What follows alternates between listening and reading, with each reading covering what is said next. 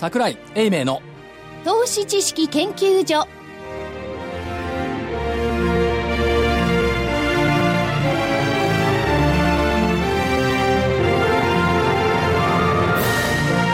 皆さんこんにちは。こんにちは。桜井英明の投資知識研究所のお時間でございます本日もスタジオに桜井所長冷え込んだ東京にいてスタジオにおります桜井です。スタジオの中暖かいですけどね本当寒くなりましたよね外とマーケットは寒いね。急にね。マーケットはね、えーそして正木隊長、はい、まさきです。こんにちは。よろしくお願いします。福井主任研究あ、福井員です。よろしくお願いします。そして金内でお送りいたしますよろしくお願いいたしますよろしくお願いしますお願いします今も桜井所長からマーケットは寒いねってお話ありましたけど売買代金が寒いですね寒いですね。2兆円っていうのは一体いつになったらできるのかっていう。上げても下げても1兆8000億ってこれ、ついこの間までは上がった時はにあの1兆8000億でも、下がった時2兆超えてたんですけどね。売り物もないんだね、だから。ああ下がる時だけできんのも嫌だったんですけど、それもないってことです売り物もないんでしょ。売り物があったら2兆超えるもん。やっぱり中間期末を超えて売り物も減っちゃった？っはい。ていうことですかね。日銀さんいらっしゃるかなと思うと売るのも。これ今日、今日ってこれ木曜日って来たのかな、ね。今月に入って一回も買ってくんないんですよね。来てないでしょ。来たか、来たんですか？9月のペースが早来らくれました。いや、なんか買いすぎちゃったんじゃないかっていう声もあって。0.4%でも昨日買わなかったもんね。そうなんですよね、水曜日。っていうかね、悩んでると思うよ。今月からトピックス傾斜型にするのを、どれ、どれかをって悩んでんじゃないかと思うんだよね。いや、本当に政策が変わっちゃったんじゃないですか。NT 倍率見てもね。もう、もう、いやいや、もう金利だけでね、こう実際のから出さなくなっちゃったじゃないですか、こっそり。今日ね、ちょっとそう、日銀といえばね、言いたいことがあった。どうぞ。いろいろと出てますね。文句はならどうぞ。違う違うあのね、経済新聞のね、コラム読んでたんですよ。大磯小磯ってやつね。あ桜井さん、あれ、理解できた？すごい。いや、違僕理う。解できない。いや、であの、木曜付けの日経長官のコラムの待機賞金に、見出しがね、本当のマイナス金利政策ってなってたの。で、どんなことが書いてあるのかな？と思ったら、凄まじいことが書いてあって、本当のマイナス金利を実現するには、政府が価値を保証している現預金、国債、政府保証債などに対する定率での残高課税が必要となる。まあ、言葉で言えばわかりますよ。えー例えば預金や国債についてはインフレ率が2%に達するまでに残高に1%を課税すればよい。これでマイナス1%の金利を実現できる。で、この、この人が言ってるのね。それ金融政策じゃないですよね、うん。で、税ぎ金ですよで、銀行券への課税は手間がかかりすぎるが、現金を電子マネーに置き換えて課税すれば容易だって、本当かなこれと思ったんですけども、これね、いや、でも、理論的には通ってんじゃないんですか。理論的マネーならってことは、いやいや、理論的にっていうか、これって、今、鹿野内さんが言ったような、徴税策の新しいやつでしょ、だから、あの、結論はね、読んで驚いたっていうより、呆れた。それはどういう意味でですか？これね、財務省の官僚が書いたのか、学者が書いたのかわかりませんけども、常識的に考えて、現預金に預金さ、課税されたら、お金絶対逃避しますよ。で、えっと、課税があるから、じゃあ、現預金から消費に向かうなんてことはないでしょ。うん、潜るいや、これは経済を上げるんじゃなくて、ただただね。いや、だから、いやこれをいや、真剣に考えてこんなことを言う人がいるとしたら、すごい。いや、だから、そうして課税すればね、容易である。しかしできるのかよっていう言い方なんじゃないですか？えこれこそがマイナス金利だから今のは偽物とかいうことでしょ？いや、そこまで賢いとは思わないんだけど、ただね、課税があるから消費に向かうってことはありえないと思う。ありえないですね。でそれはないそその先にあるのは、経済は明らかに回らなくなるだろう。だから、今福井さんが言ったように、この言い方はね、逆説的にマイナス金利のマイナス面を強調したと考えるのが妥当なんじゃないかと。はあはあだってそもそもお金とは何ぞやっていう話でしょ？ちゅうか、こういう課税強化で実質マイナス金利を模索している人たちがいるとしたらね、恐ろしい。ちょっと恐ろしい。いや、アブハチ取らずっていうか、それは経済そのものを壊しちゃいますからね。そういうことですよね。お金の中の貯蓄の機能っていうのありましたよね、あります。いや、ある、あるんですけど、ね。いや、だけどね、現金に1%課税したらどうだって、どうやったら思いつくのかね。置いといたら、でもそれ、あの、現金をですね、あ預金でも埋めといたらどうするんですかね。いや、預金でもいいんですけど、そこに課税すると、マイナス金利と、国債利回りがマイナスとのと一緒の発想って、すげえこと考えるなって。だから日本は経ノーベル経済学賞取れないんだねい。やだけど、でもこれね、例えばあの、余剰資金あるわけですよね。はいありますこういういっぱい持ってる。はいそれならばわからないくはないですよね。内部留保うう我々個人はほっといて。内部留保に課税するっていうのも、じゃあお金貯めといたらそれに税金かかんのっていう話でしょ、つうかさ。でも、そういうそれはね。言葉出てますよ、そういう。いやいやね。昔ね、この国には貯蓄増強委員会っていうのがあったんだよ。あれは何なんだろうって。知あれらなはい？あれは昔のこでしょ？いや、昔じゃないよ、貯蓄増強委員会、日銀とかね、主体にやつやってたもん。しかも証券会はマネービルファンドっていうのを作ってありましたね毎月積み立てましょうと。と。なんかでも、貯蓄とかね、子供たちなんかお金食べなさいとかなんか言うじゃない。はい悪になっちゃうね、悪になっちゃう。ね。お金を持つことは悪になっちゃう。おかしいんだよな、これ。貯めておきましょう。で今のとこパッと子供を金使えよとか、パッと行こうぜ、パッとなんて。だからこういう常識が変わることを言うと、花咲かじいさんが灰をまくと、鉄になっちゃうとかそういう感じだよね。おとぎ話も変わっちゃうんじゃないかっていう。落ちてくる。いやこれ日銀に、そ日銀にいたじゃなくて、それはそうですね。はいいや、これはね、ちょっと目が覚めたというか、はあみたいな。でもその数日前にでさっき桜井さん言ったその電子マネーってあったじゃないですか、はいあのまお金要するに電子マネーその、えーフィンテックに絡んでる。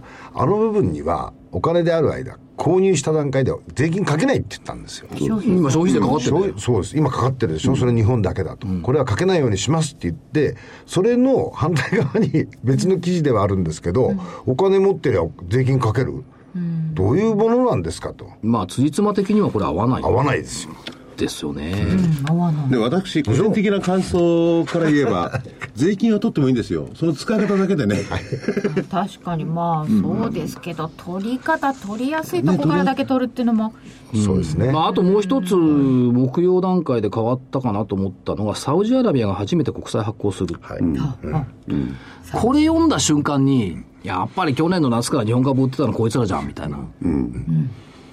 おかしくない？おかしいですね。まあ1兆円ぐらいだから、まあ大した金額じゃないと思いますけども、あの油断の時期ね、酒井さんが油断を書いた時期以来、永遠とこの富の源泉を築いてきたのが原油価格でしょ、それがやっぱりバレル26ドルになったら崩れたっていうことですよね。で、サウジが国債発行するってことは、これマネーのパワーバランスが変わっちゃったんじゃないの？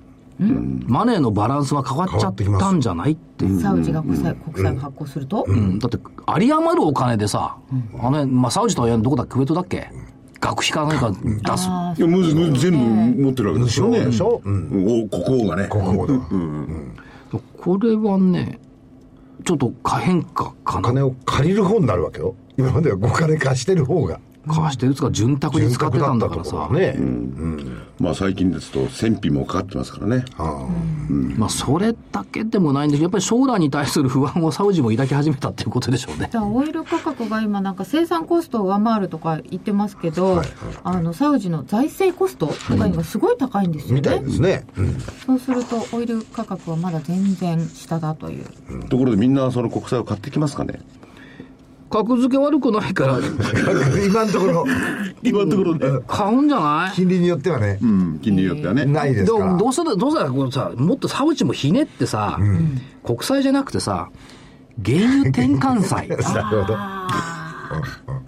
なんとか債、原油転換債にしたらみんな買うと思うな。え買います？でスポット価格を設けて。うん？ノックイン。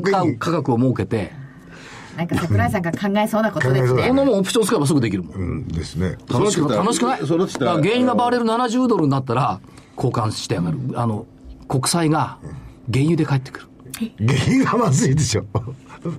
どうしたらいいの？それ原油を。だから、 exchangeable bond だ。よ。 exchangeable bond だけど。原油転換可能債。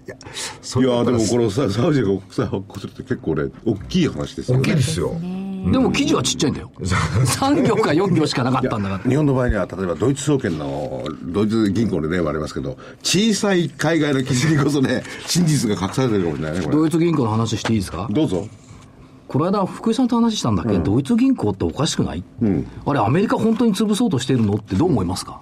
うん潰そう潰れ潰そうとはしないでしょ。しないでしょ？しないです。してると思えないんだよね。思えないですよでもみんなドイツ銀行、ドイツ銀行って騒ぐじゃない。騒ぎますだあれって単にそのデリバティブ商品の何ややらずぶったくりをちょっと是正しろよっていう警告でしょ、あそこはデリバティブすごい買って、で、またすごいんですよねこ。れですね。あれはアメリカにとってみれば目の上の単行部かもしれないですよね。はい。だって言うこと聞かなかったんですもんね。そういうことですよね。いやだからね、その MBS のね、不正販売が本質じゃなくて、デリバーもうちょっと蘇生乱造やめろよっていう継承でしょ、で、もう一つね、外国の金融当局が課徴金求めたときに、海外の金融機関って本当に真面目に払うと思う？払いますよ。払う？払う。ビジネスをそこでもって継続しよういや、としなきゃいいんでしょ？あ、それはそう。やめたって出アメリてきたんだよ。カの視点を閉じるだってあれ視点レベルよ。そう、視点レベルにアメリカは課徴金をかけてるんですからね。で、いや逆逆にね、外国の金融機関の経営危機をね、もたらすほどの課徴金を、金融当局っていうのが真剣に追求すると思う？いや、思わないです。思わないでしょ？思わないですどっかに嘘があるのよ、これ。えどっかに誰が何？じゃあ1兆4000億とか言ったのがおいやかしい、あのー一つね、同じ質問を、ある、あのー営業の方から質問されたんですが、一つ、あのー間違っちゃいけないのは、あの、刑事罰だとかなんかにしても、300年とかってある国ですからね。おー累積していくわけじゃないですか。これがいくら、これがいくら、これがいくらと。全部合わせると大屈っていう話になるじゃないですか。だから、そういうことがもし計算の根拠にあったんだとしたら、ペナルティーとして出した金額っていうのは、とてつもない金額だったと。ありえますね。でそれが実際に、そぐわしいかっていうと、そぐわしくないよと。じゃあ、金融監督当局っていうものの使命って、はい。金融機関の経営の安全性を監視するんでしょ、それを破綻に持ってくるようなことを金融監督当局がする？ととは思えない。っていうふうに、はい。要するに、マスコミって、あ、ドイツ銀行大変だよね、1兆4000億円だよね。とか言うからみんなは真に受けるけど、冷静になってよく考えたら、これどっかおかしいよねっていうのがいつもあると思う。じゃあ、それはアメリカとメルケルさんが、こう、裏でつ、こう、手を結んでて、メルケルさんが私助けないっつって、あっちでもこう叩いて、何があるんでしょうかね。いや、だからそうやってみんな邪推するじゃん。邪推じゃなくて、はい普通に考えてみてくださいよ。海外の金融機関と海外の現地の金融当局の立場ってのを考えたら、裏で手握るとかそういう問題じゃなくて、本当にこいつこれをね、潰そうとしてやってるのっていう。当局がそんな混乱を招くはずはない。そう。でも、もしその問題がなくても業績はダメですよね。もともとね。戻るものが あんまりないですこれ、よね決算って26日ぐらいでしたっけ？もうじきです。もうじきですね。どうなんかね。だ逆に、まあ、もも中身はそうなんだけど、だけど金融当局が別にリーマン潰したくて潰したわけじゃないです。おっしゃるとリーマンは中身悪かった。ということ。メリルは中身良かった正木さんがいたから。そういうことだと思うんですよね。だから原理原則を外れて、あの、踊ってる活字だけを信用すると、ものが見えなくなるから、やっぱ原理原則に一回戻るっていうことが、やっぱり市場観測では必要じゃないですか。思います。アメリカの方も国際的な金融では強調してますけどね、アメリカ人はアメリカ人で。ななんかね俺の国の銀行じゃないもんねって思ってたりなんかしてね。市場関係者ってね、こうデフォルメするんだよ。強調するんだよ。極めて大変とかね。大したことないのに。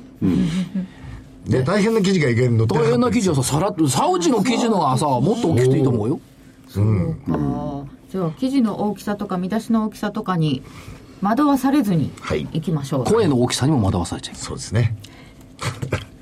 あと、収だからね、評論家が言ってる言葉を、レトリックをね、全部外、あレトリックってね、就職も全部外した方がいい。とてもとかね、極めてとかね、そういうね、強調する言葉を外して聞いてみるとね、無味乾燥で真実がそこに。そう言葉が、言葉が3分の1になってとこいつ何も言ってないじゃんっていうことを最後はね、よよくよく考えてたら、俺には分かんないって言ったんですね。そう。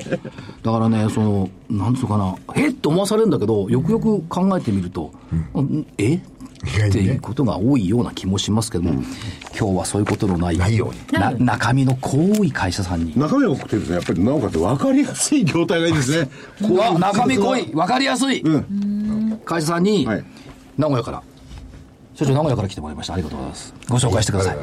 はい、本日のゲスト、えーコード番号2722株式会社 IK 代表取締役会長兼 CEO の飯田さんにお越しいただきました。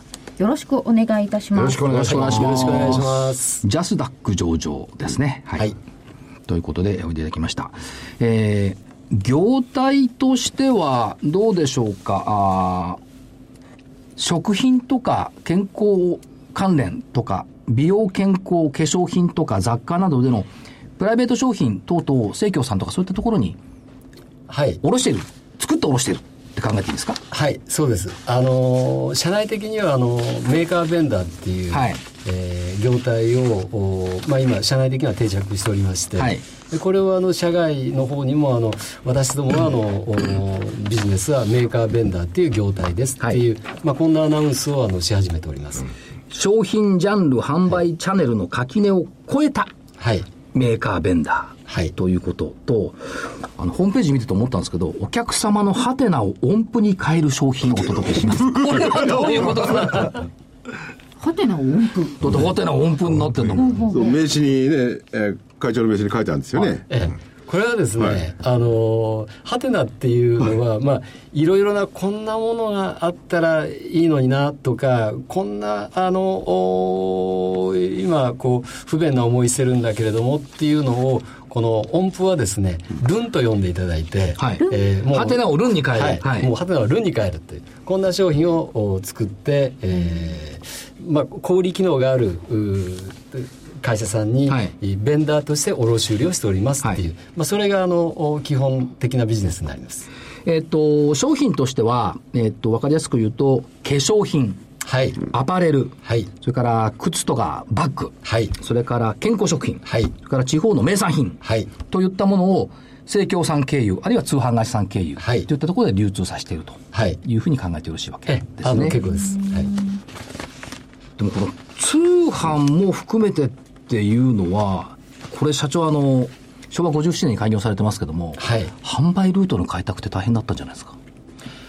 えー私どもあの全体のボリュームのお中で半分50%があの全国の生活協同組合さんなんですけれどももともと35年前に私があのお創業いたしまして、はいえーでその創業直後にあのお生協さんとの取引がはい。スタートしたんですね、はい。であの生活協同組合さんの場合はあのおあこいつなかなかいい会社じゃないかっていうこう印象を受けていただきますと、もう横のつながりがあの太いもんですから、ええ。もう次から次へこうご紹介いただきまして、はい。えー気が付くとあの生協マーケットはあの全国制覇してたっていう、まあ、このような。そうですよね。これ見てると全国成果ですよね。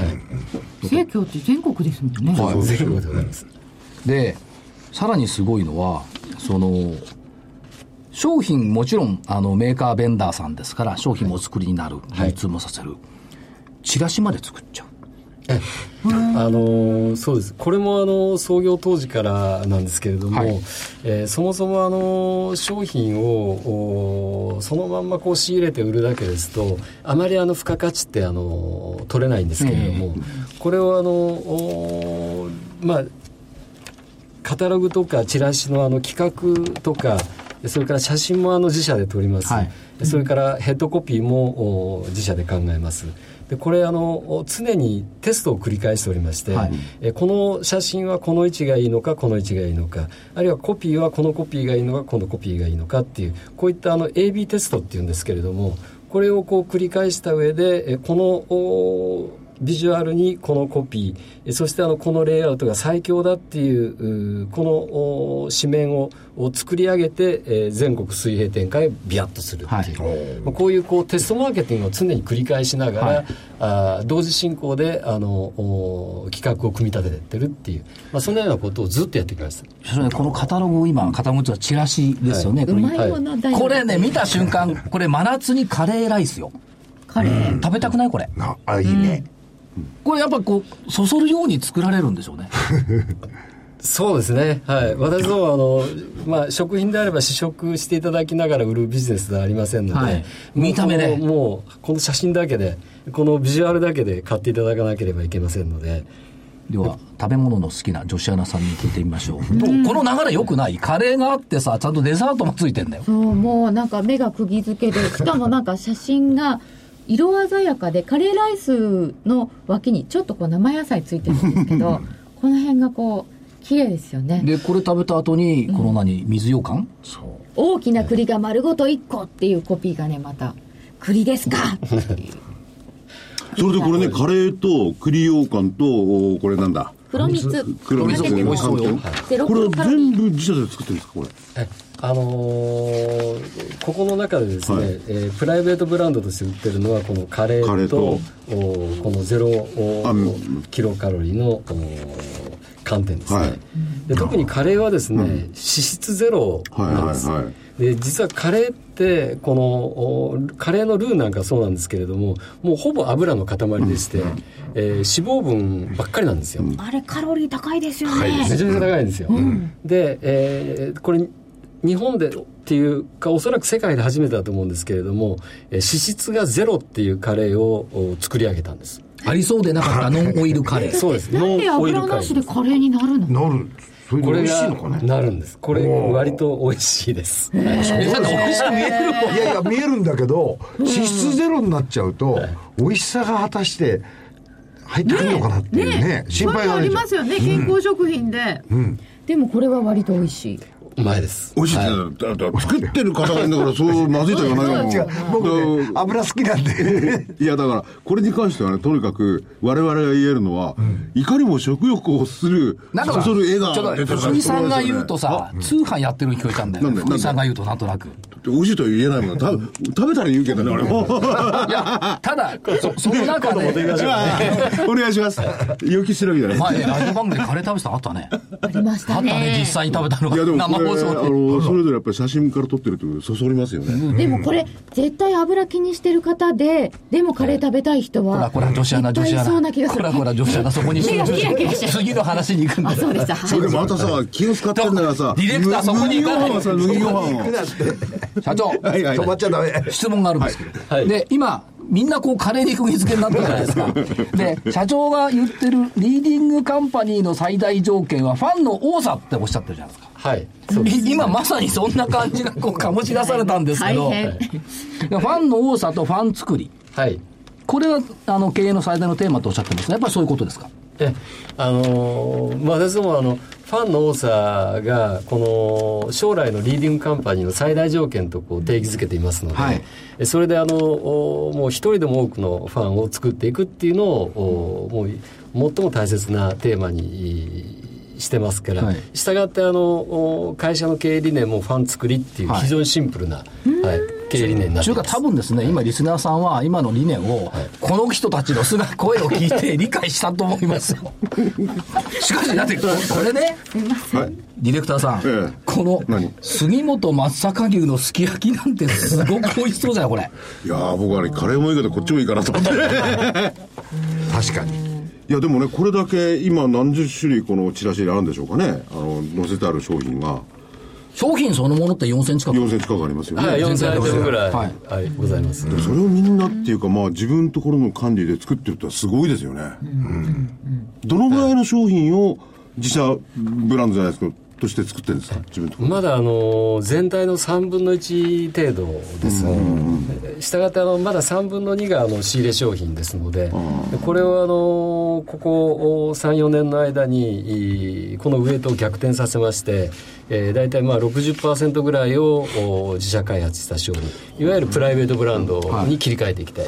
今でも1200、300もっとあるわけですね。その自社の作ってるものがね。大したもんだブランド。まあ、あのこう売上としての、はい。お3分の1ですので、うん。まあアイテム数としてはそこまで大きくはないです。それから社長、今、アパレルもありますが、はい。アパレルもアパレル、女子アナさん、アパレル。アパレルもね、通販って、これ、まあ、あの、ですのこれ、これを B2B2C っていうビジネスモデルなんですけれども、はい。あの、ここには、あの、アイケっていう名前は一切出てこないんですが、実はこれ、大手百貨店のブランドが入ってるんですよ。はい。ね。誰でも知ってる大手百貨店。でしたがって大手百貨店さんのお企画だと思われると思うんですけれども、実はこの企画を作ってるのもこの商品もそれからあデリバリーっていう発想もですね、すべて私どもが黒子で、えー行っているわけです。なんですか。でじゃあ、あごめんどうぞ。ええでこんなビジネスをやってるっていう会社があのあるぞっていうのが、まあ、2001年にジャスダックにあのはい上場しましたんで、えーもう15年ほど前になってしまうんですが15年前にあのあそんな会社があの名古屋にあるんだっていうことが、あーまあ、割とこう外に出るようになりまして、はい。それまでもう本当にずっと黒子に徹してたんですけれども、まあ、徐々にあちこちにこう企画を提供し始めるようになってきたと。それともう一つですが、い。あの多分柱になっていってると思うんですが、美容美と健康っていうのも唱えられてますよね、はい。その意味でのその化粧品はい。も今伸びてると伺ってるんですが、えあの化粧品はあの商品のジャンルの中で一番あの勢いよく伸びていまして、はい。えー今全体の売り上げの中のお約あの3分の1が化粧品の売り上げになってるんです。なるほど、これ名前でいくとえ LD でしたっけ？はい、あのそこの中であの LB か。LB。LB、これあのレディーバードっていう略なんですがレディーバードってあの実はあのテントウムシのことなんです、はいでテントウムシはあの昔からあのヨーロッパの言い伝えでテントウムシがあのと止まった女性は幸せになるっていう言い伝えがございまして、加藤さんがちょっちょっと思ってるじゃないですか。ありがとうございますあのバッジにしてつけてます。でしょ、あテントウムシも好きなんですか？あつけてたりします、えーはい。兜町はテントウムシ好きなんですよね、あそうですか？はいはい、レディーバードじゃなれないんですけど。で なかなか。これこれ社長あのモデルさんが結構有名な人？私知らなかったんですけど。えあの藤井里奈さんっていうまあ、モデルさんをですね、えーまあ、これまだまだっていうかもうリリースして3年になるんですけれども、3年前からあー契約いたしまして、えーずっとあの彼女をこうイメージキャラクターにして、えーまあ、日本ではあのおこのバラエティストアさん、えードン・キホーテさんとか、うんロフトさんとか、ハンズさんとかですね。あとドラッグストアさんの方であの販売をしております、さっき加納内さんが見た瞬間にあこのモデルさん知ってる色っぽい。お女性が見て色っぽいってどういうの？かよくわかんないですかね。ーい綺麗な方で綺ね。麗な方ですね、はい。でいろんなものをこう取りで、扱ってこのケドンキにも出てると。はい、したがってあの結構値段はもうリーズナブルでして、でこれをあのお今あまあもともとあのこのレディーバードっていううこの LB の商品をですね、えー開発に至ったあコンセプトがそのお東南アジアに向かって、えーメイク品を出していこうっていう、であのーまあ私あのアジア経営者連合会っていうこう経営者団体の今あの副理事長をさせていただいてるんですけれども、まあ、そんな関係であのいろんなこうアジアの諸国を回りますとこのちょっとこうおまあ、首都から離れたところに行きますとまだほとんどの女性がノノーメイクなんです。もう日本の場合はあの皆さんこうバッチリメイクえされてますよね。はい。朝からバッチリされてますよ、で晩まで。えーそそうしますとそのおもうこの東南アジアはメイクっていうこのおコスメに関してはもうブルーオーシャンでして、これからなんですね、はい、で女性の場合一度こう綺麗になりますと後戻りできないじゃないですか。塗ったらもう塗らざるを得ない、い。やそれはもう確かにそうですね。そうなんだ、はそりゃそうだね。塗っちゃうとねはいそれでまあ日本でブランディングをして、はい。日本でこのおまああ着火してですねマーケットに着火して、はい。あで特に東南アジアの諸国はあビューティーに関してはあの日本をウォッチングしています、あはい、ですからあの日本でどんなものが流行ってるのかメイクはどんなものがあの人気があるのかっていうのをこう常にこういろんなこうおインターネットとか雑誌なんかでウはい。ォッチングされてますから、そこであのブランディングして東南アジアに出していくっていう、まあ、そんなあのおコンセプトでこう作り上げてまいりまして、えー1年がかりで、えー60アイテムほどはい。作って、えー一気に60アイテムリリースをはいしたのがちょうど3年前です。そして人気がどんどんどんどん出てきている。えもうあのおかなり認知性は上がったと思うんですけれども、はい。まあ、今日若い女性の方があのおおられますね。ごご存知ないですか？わわ若くないんですけどあのこれあのドラッグストアなんかで拝見するやつですね。はいドラッグさんにも、おそこそこ入ってっております、はい。えっとね、ドラッグ、あの、ホームページで、えっと、店舗ルートっていうのを拝見すると、まあ、さっきドン・キホーテさんって出ましたけども、あとは松清とかあ、松清さん。スルハ、はい。クリエイト SD、はい。アインファーマシはい。ーなんかが、やっぱり通信販売ルートっていうようなことで入ってきてますはい。ですね。はい。そういったあの、まあ、バラエティストアさんとかドあのおドラッグさんの方お店舗に今まだ800店舗ぐらいだと思うんですけれども、商品が並んでおりまして。くらいって800って結構多いですよね。はい。えでマックスあの2000店舗ぐらいまで、えーあとお2年ほどで持っていこうというふうにこう考えてます、まあ、2018年ですね、はい。この LB あの化粧品海外展開をまあメインにもしてる、海外と国内の販売の比率ってのはどのぐらいなんですか海外今はまだ国内があ3分の2海外が3分の1なんですがでも3割。ね将来的にはあの逆転すると考えています。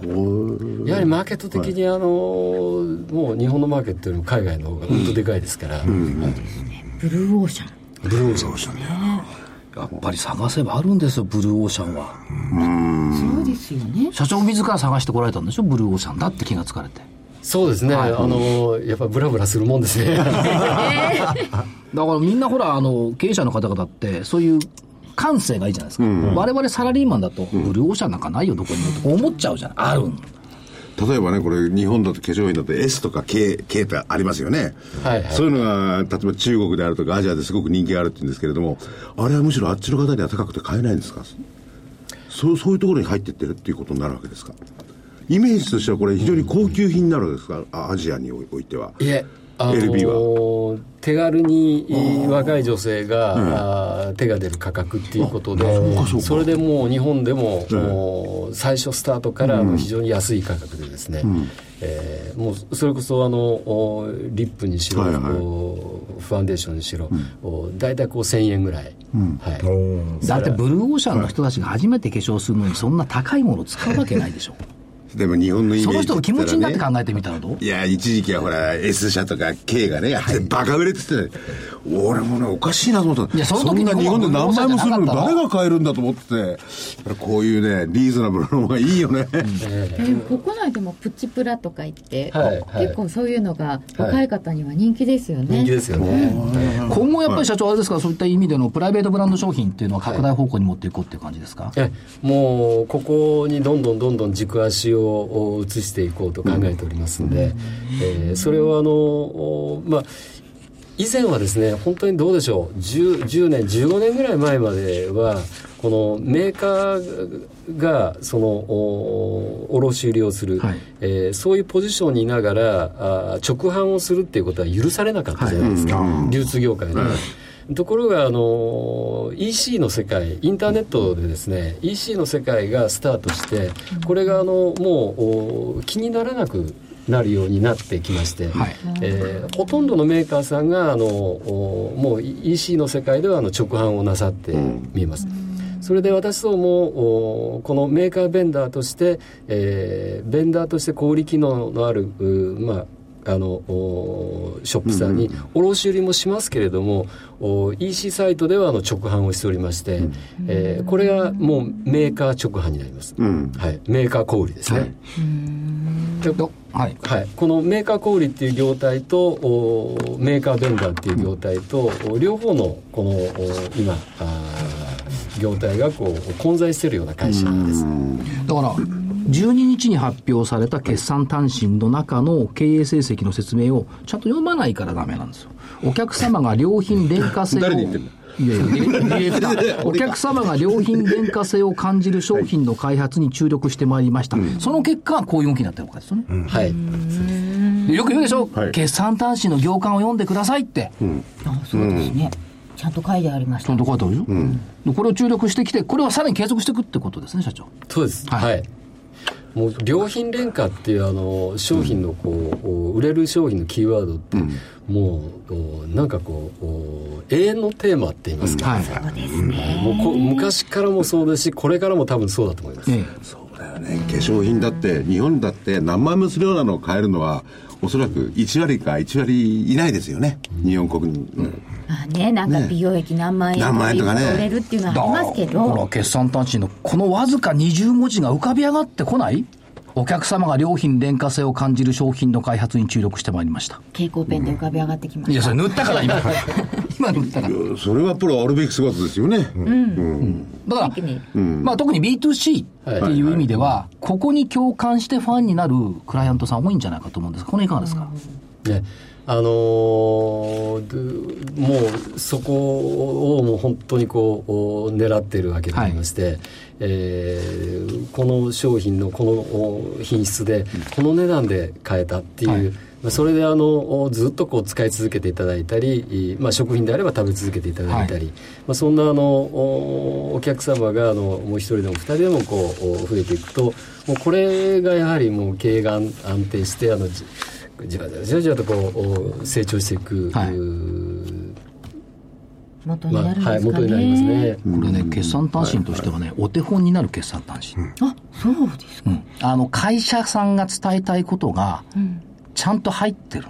うーん。読んでもわかんないのありますよ。アベノミクスがとか書いてあって。でね、何がいいってね、第一四半期期間の我が国経済は、これ大体長いのよ、みんな。長いね。産業で終わってるもん。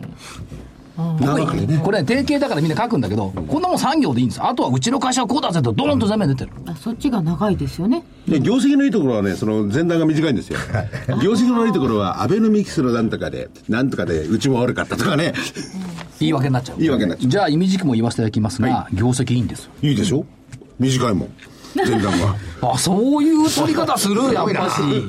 えー、10月12日に、業績予想の修正に関するお知らせというのを、えー出されてえーまいりました。中間期についてのお業績情報修正ということで、えー売上高がですね、68億5000万の見通しを69億。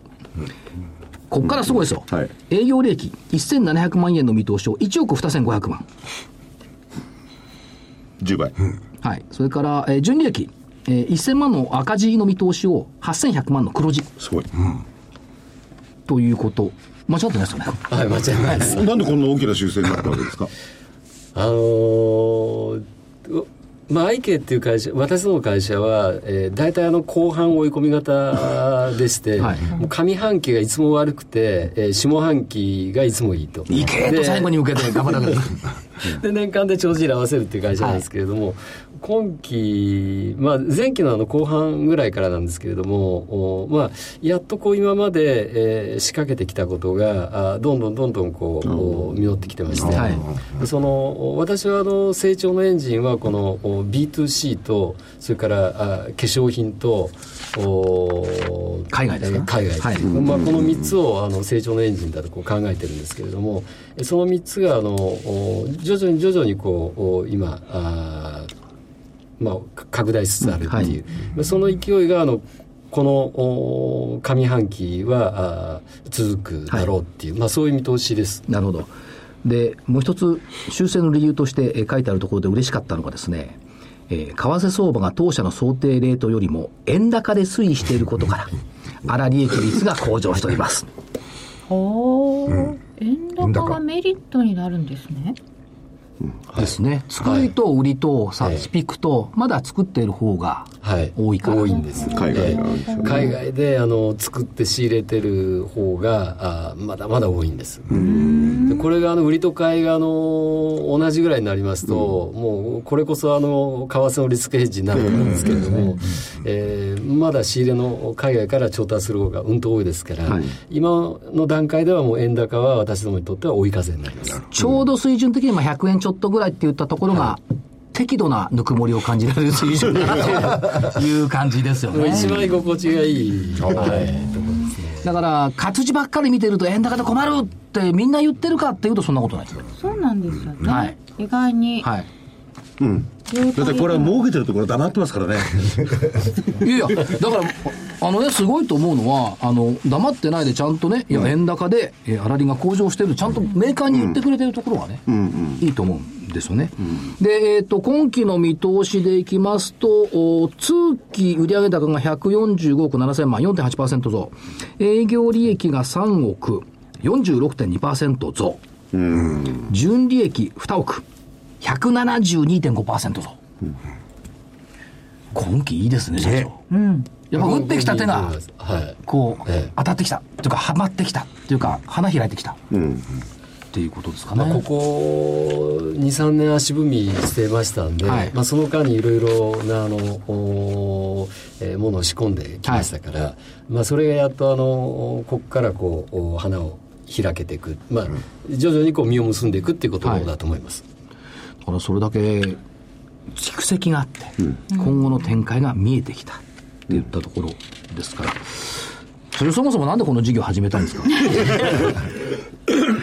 私もともとあのまあ、大学卒業しまして、はい。あの損保会社に就職したんです、ものじゃなかったんですね、扱ってたのは。で、ものじゃないです。もはい。う形がない、全くあの、自動車保険、火災保険、はい。このようなものの会社に入ったんですけれども、まあどうもあの、形がないものを売るのが、こうこう、性に合わないんですね。それで、もう、取り扱うものはもう形さえあればもう何でもいいやってことで、はいえーもう肌に合うことをやろうってことでこう飛び出たんです。はい。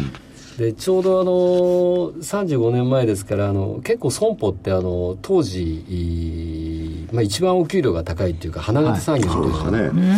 で、えーまあ、辞めるって言った時にあの、まあ、同期のやつらとかも諸先輩からはもう気でも狂ったんじゃないかって言われたんですけれども。えまあ、それで、えーまあ、それでもまあ飛び出て、まあ、何度かあの食いつなぐうちに、いいいまあ、ここまで、えー少しずつこう、はい。こうきやってきたっていう。まだでも本当にあのどうでしょう。山で行きますと2号 ,2 号目と3号目の中間ぐらいまで自分の感覚では登ったぐらいかなっていう。はい。まだそんなですか、はい2合目と3合目。あと7割方残ってる。えー、あと7割方行きたいなと思ってますね。なかなか高い。あの個人的興味でお伺いしたんですこのえー LB ありますよね、はい。これあるいは他のファッション関係、はい。工場を持ってるわけじゃないんですよね。はい。持ってなくてそこに企画して持ってって、えで製品を全てチェックするってことですよね、そうです。あの、ファブレスメーカー、まあ、いわゆるファブレスメーカーですね。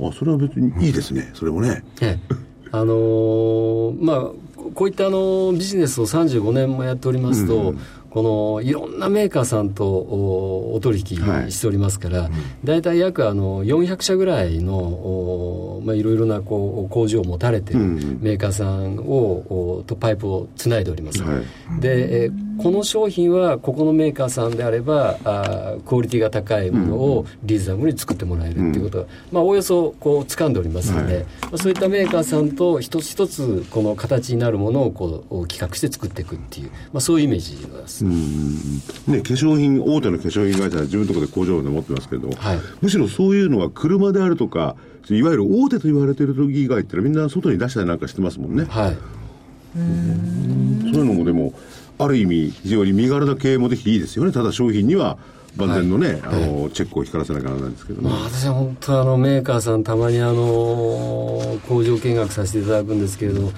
もうあいこのお資産って言いますか、あー頭下がりますですね、本当に。ね作っている現場。えいや本当ね工町場さんは工ね素晴らしいすごいと思います、ね町工場とは言わないけれどもそういうところの技術力とかその管理とかすごいのがあるらしいですもんね、うん。何も出かけばいいってわけじゃないですよこれ作るもん。ね、やっぱりメーカーベンダいいとこ目つけましたね。ー。まだまだブルーオーシャンのエリアとかものってあるんでしょうね。あると思いますね、はい。はい、いっぱいあると思います、ブルーオーシャンをさまよって探し続ける。IK さん。でそれこそほら作りの方たちもそれだけいろいろ知ってらっしゃるんでね、そういうとこからもいいアイデアが出てきますもんね。はい。全然関係ないですけど、はい。こうこういう並びでいくとどっかでペット商品かなんか出てくるかなみたいな。美と健康。美と健康。ペットねみんなほらペット好きだから今。女性たちにも解けそうな。えでもはい。会社情報にカタログ通販代行って書いてあるんですよね、ちょっとイメージ違いました。お話聞いてみて。代行じゃないよ。カタログ通販主役だよね。聞いてみないと分かんないからね。で普通のカタログ通販っていうのはかき集めて売ってるだけだけどあそうそうそう。作ってるんだかだかららコンセプトが一気通貨で入ってるもんね。ですね。ポリシーのあるカタログ？そうですみたいねな感じでね。うんそういう感じですよね。最後に、はい。全国のリスナーさんに一言コメントを頂戴できればありがたいんですが。はい。えー、まあ、あの、ジャスタックに上場しまして、あの、もう15年っていう、まあ、考えてみればけ結構長い間、あの、お経ってしまったんですけれども、えーまあ、ちょうど1年ほど前から、あ一あ今あの、お二人代表制にいたしまして、私が CEO で、えー COO っていう、うまあ、長野っていう、うえーずっと20年間一緒にやってきたものが、あー今、社内を取りまとめてくれまして、でおかげで、あの、この1年ぐらい前から、あの、ずっとやりたくてもできなかったことが、もう自由に私、あのできるようになりましたので、それで今、あの、おまあ、自分自身もすごく楽しいですし、それから、あの、おどんどんそういう意味では、こう、おえーいいろんな手を打てております。だから、これから、あ私どもの会社は、あ面白いとお思っております。えーまあ、よろしくお願いしたいと思います。面白い愛犬。はい。えー今日は株式会社 IK コード番号2722代表取締役 CEO の飯田博さんにお越しいただきましたどうもありがとうございましたありがとうありがとうございました。あと2分ほどです、はい、来週のスケジュールを言っていくと、週末にブリックス首脳会議ですか。それから月曜日が、桜レポート、あんまり大したことないですよね。アメアメリカ鉱工業生産。火曜日、アメリカ消費者物価指数。水曜日、訪日外国人客数とスポーツ文化フォーラムが京都で開かれます。ベージュブック。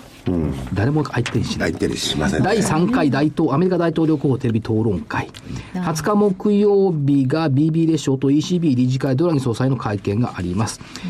金曜日なんかすごいですよ、予定、黒田日銀総裁の全国信用組合大会の挨拶だけ。ない。大統領の討論会3回目が楽しみだないや、もう決まってんじゃないですかね。いや決まってんじゃなくて何を我々を笑わせてくれるかまあね、どっちもどっちだなと思いますが、えー 来週の見通し、先週の見通しが日経平均、下が16734、上が17251でした。来週、うん、16? 25 16694ちょっと今週の見通し。これ今週、16734。下が16734、上が17251。来週の見通し、下が16694、200日線、上が17613、4月25日高値、5月30日高値抜きますよ。少しあの幅縮めないですか1000円とかそういうのよくないと思うね。こんな動かない相場で。動かない？動かないですか？そう？どうですか？動いてる？動いてない？6日続伸とかしてた、6日4日続伸とかしてた。で、に、ね、1万7000円うんまあまあそうかそうか、でしょ？まあ今日の5番とかのイメージがそう動かない。そう。そうなんだね。一応いや、8000 5番だけ見ると動かないけど、朝になってポンと動いてることは、まあまああると思いますんで、だから、その数字じゃないのよ。心づもり？気合？気合。5月30日の高値抜くだろうというのを17613に表現してみました。なるほど。という。ここまで10月ね、10 10月月足要請基準16598ですからね。あそうですか、10月高ければ来年2月は高いというアノマリーにのっとってくるんじゃないか。上に行く可能性が大きにあると。はい。1兆8000億ぐらいでもたもたしてる場合じゃないでしょうっていう。まあ本当にねいいですか？世の中には円高で利益が出る会社がたくさんあるということをもう一回皆さん認識していただいて、ブルーオーシャンはそこにあったまだある。兜町にだってブルーオーシャンがあるかもしれない。かもしれない。かもしれない。かもしれない。メイビーといったところですけども、はい。まあ10、11、12とか期待したいところですね。はい。はーい。えー本日もお聞きいただきましてありがとうございました、失礼します。失礼します